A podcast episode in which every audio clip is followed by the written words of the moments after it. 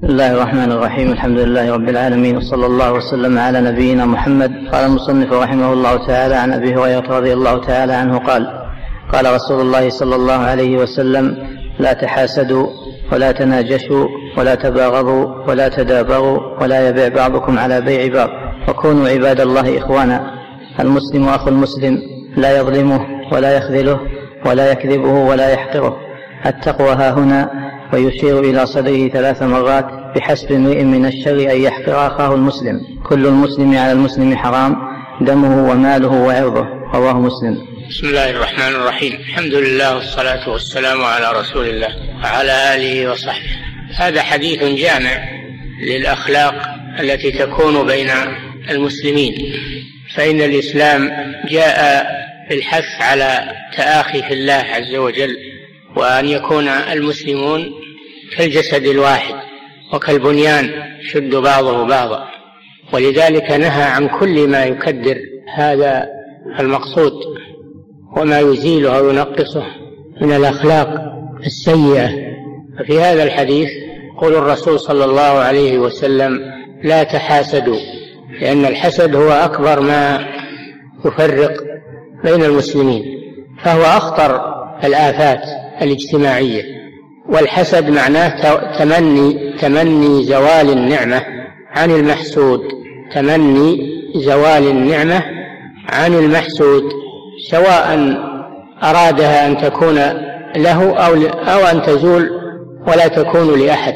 والحسد كما في الحديث يأكل الحسنات كما تأكل النار الحطب أو العشب. والحسد قد يحمل على الكفر كما حمل إبليس على الكفر حينما حسد آدم عليه السلام وكما حمل اليهود على الكفر بمحمد صلى الله عليه وسلم. حسدا من عند أنفسهم بعد ما تبين لهم الحق حملهم الحسد على الكفر به وهم يعلمون أنه رسول الله صلى الله عليه وسلم. تبين لهم أنه الحق فهم لم يكفروا به عن جهل إنما كفروا به عن علم بأنه رسول الله صلى الله عليه وسلم. الذي حملهم هو الحسد. وقد يحمل الحسد على قتل النفس التي حرم الله كما قتل أحد ابني آدم أخاه. حسده على أن تقبل الله منه ولم يتقبل من القاتل. فحسده وحمله ذلك على قتل أخيه وقطيعة الرحم. وقد يحمل الحسد على التنافر بين المسلمين وبغض بعضهم لبعض. الحسد آفة خطيرة. فإذا رأيت على أخيك نعمة فإنك تدعو له بالبركة وتطلب من الله مثلها أو أحسن منها. تطلب من الله أن يعطيك مثلها أو أحسن منها. ولذلك جاء في الحديث لا حسد إلا في اثنتين. رجل آتاه الله علما فهو يعلمه ورجل آتاه الله مالا فهو يتصدق منه فيراه أخوه المؤمن فيتمنى أن يكون مثله ليعمل.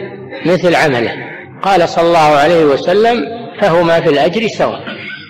هذه تسمى الغبطة وهي تمني أن أن يعطيك الله مثل ما أعطى أخاك لتعمل مثل عمله. لتعمل مثل عمله من الخير.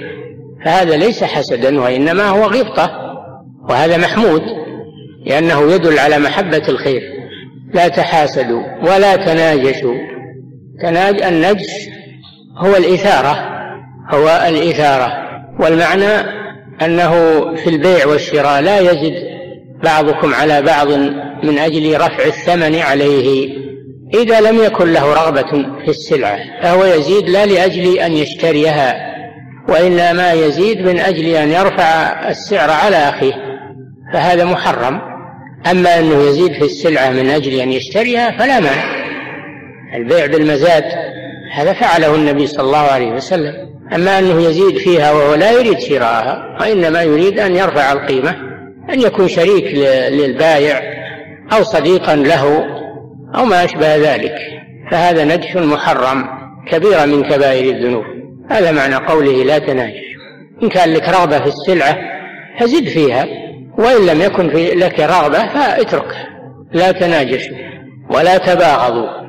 البغض في القلب هو الكراهية المطلوب العكس وهو المحبة بين المسلمين. أن يحب بعضهم بعضا. لا يؤمن أحدكم حتى يحب لأخيه ما يحب لنفسه.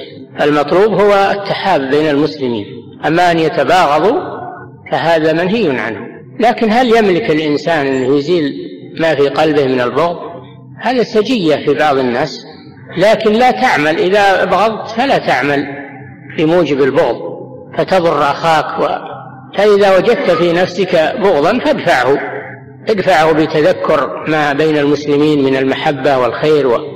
ادفع هذا ولا تعمل به ولا تنفذه أو تظهر البغض ولا تدابروا المدابرة هي الإعراض. إعراض البعض عن البعض الآخر. بل عليك أن تستقبل أخاك بالبشر وبالسرور وأما أنك تعرض عنه وتدبر عنه وتوليه ظهرك فهذا يدل على شر. إلا إذا كان لهذا سبب ديني إذا كان لهذا سبب ديني إن كان صاحب بدعة صاحب شر. أما إذا لم يكن فيه إلا الخير فلا تدبر عنه بل أقبل عليه وبش به ولا تدابروا. وكونوا عباد الله إخوانا. ولا يبع بعضكم على بيع بعض. هذا مثل ما مر في النجش أنه إساءة في المعاملة.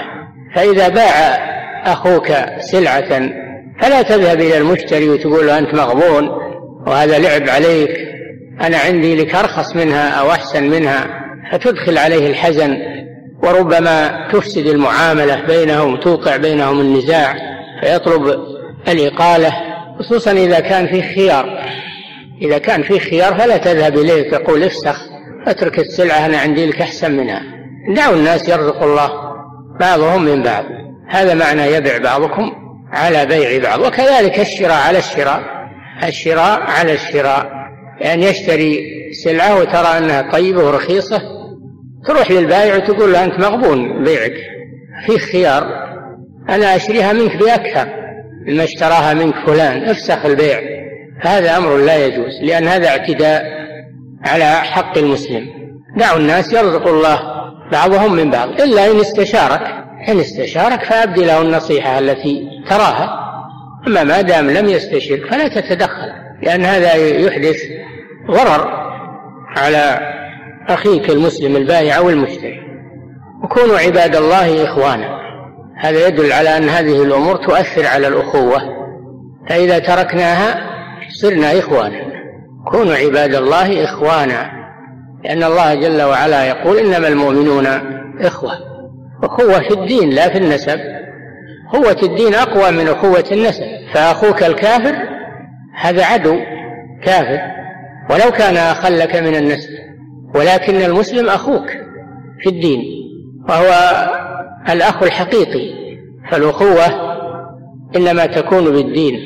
وأما أخوة النسب فهذه لا يترتب عليها موالاة ولا معاداة دينية. لا يترتب عليها موالاة ولا معاداة دينية.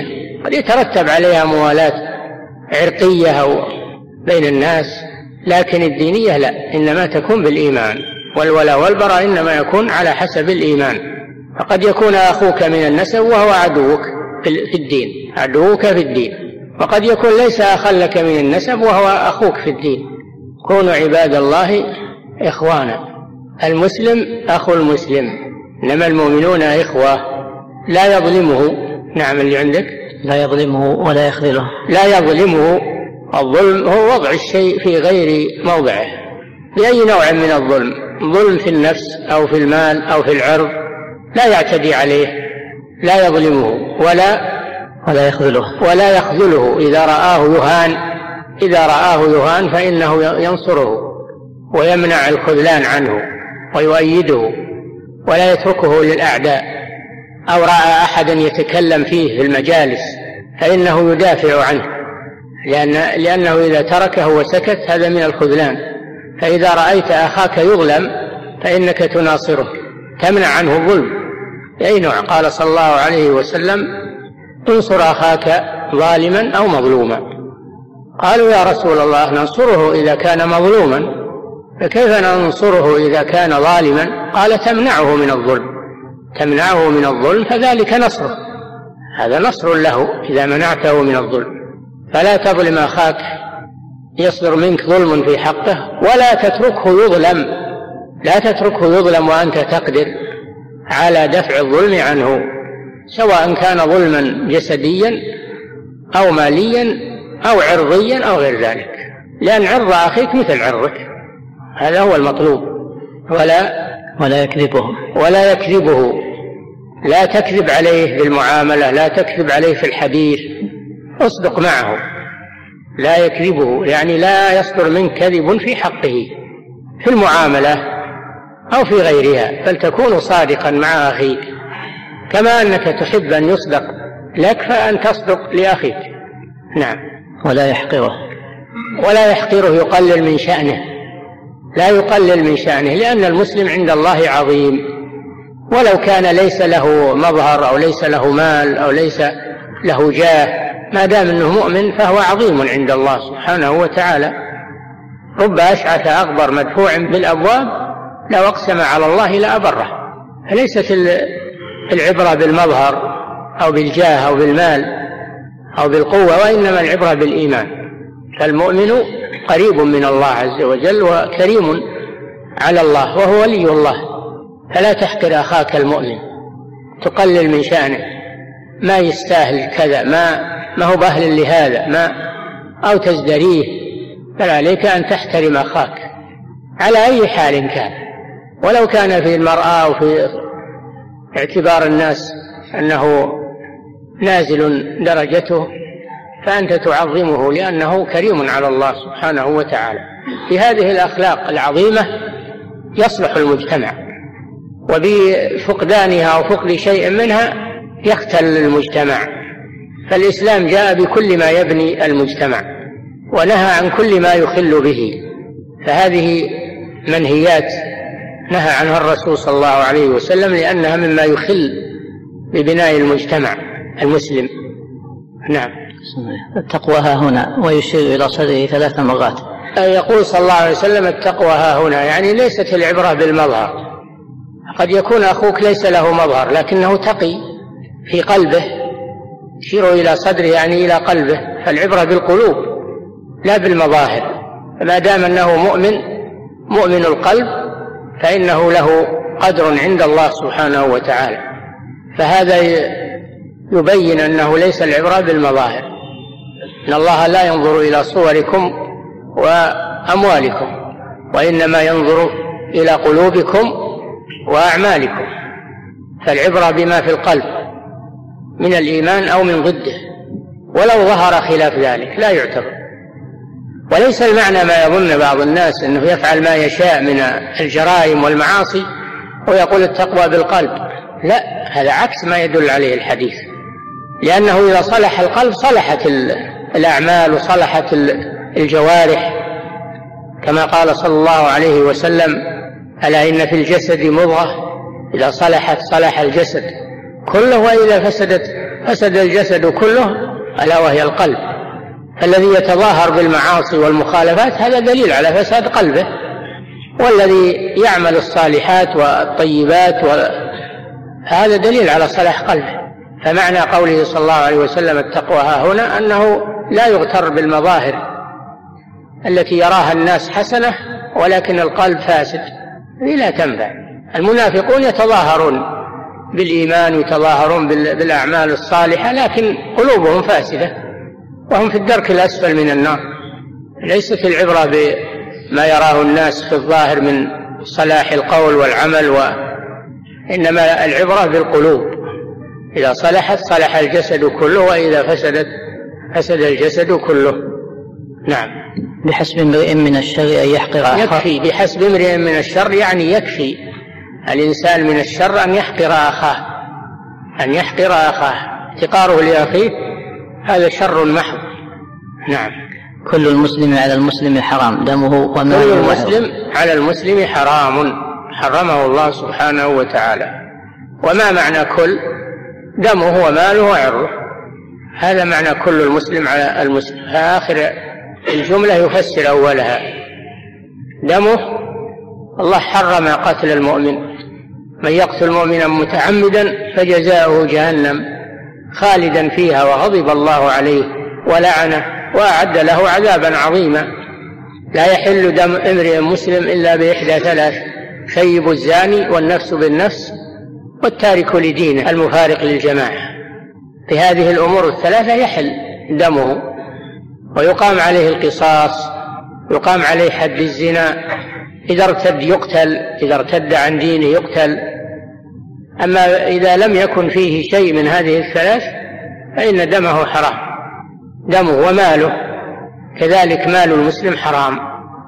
قال تعالى يا أيها الذين آمنوا لا تأكلوا أموالكم بينكم بالباطل إلا أن تكون تجارة عن تراض منكم. فما فمال المسلم كدمه حرام. لا يجوز أخذه إلا بحق إلا بطيبة من نفسه كما في الحديث لا يحل مال امرئ مسلم إلا بطيبة من نفسه برضاه لا يغتصب منه المال لا يسرق لا تخنه في المعاملة أو تغشه في المعاملة تأخذ ماله بغير حق. فماله حرام إلا ما كان عن معاملة صحيحة تجارة عن تراض. كذلك لا يكره على عن تراض لا يكره على البيع. أو على الشراء لا يكره إلا بحق. إذا كان عليه دين وأبى أن يسدد وله مال فالسلطان يسدد من ماله أو يبيع ماله ويسدد لأن هذا بحق. أما إذا كان بغير ذلك فلا يجوز لا يجوز إكراهه على البيع أو الشراء إلا بطيبة من نفسه ورضا من منه عن تراض منكم دمه وماله.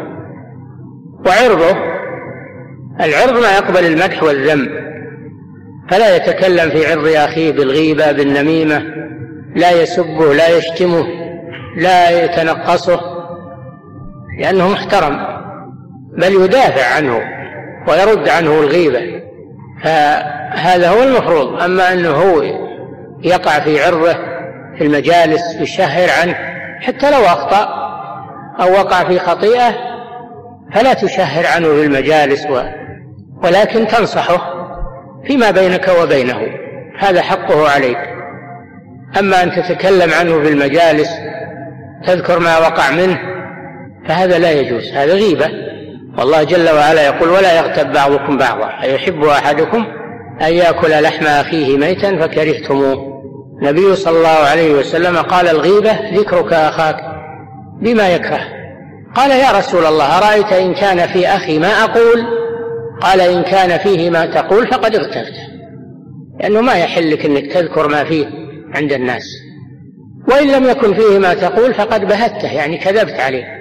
فأنت إذا تحدثت عن أخيك في مجلس من المجالس فإنك لا تخلو. إما أن تكون كذابا تكذب عليه وإما أن تكون مغتابا حيث ذكرت عيبه. فهذا لا يجوز.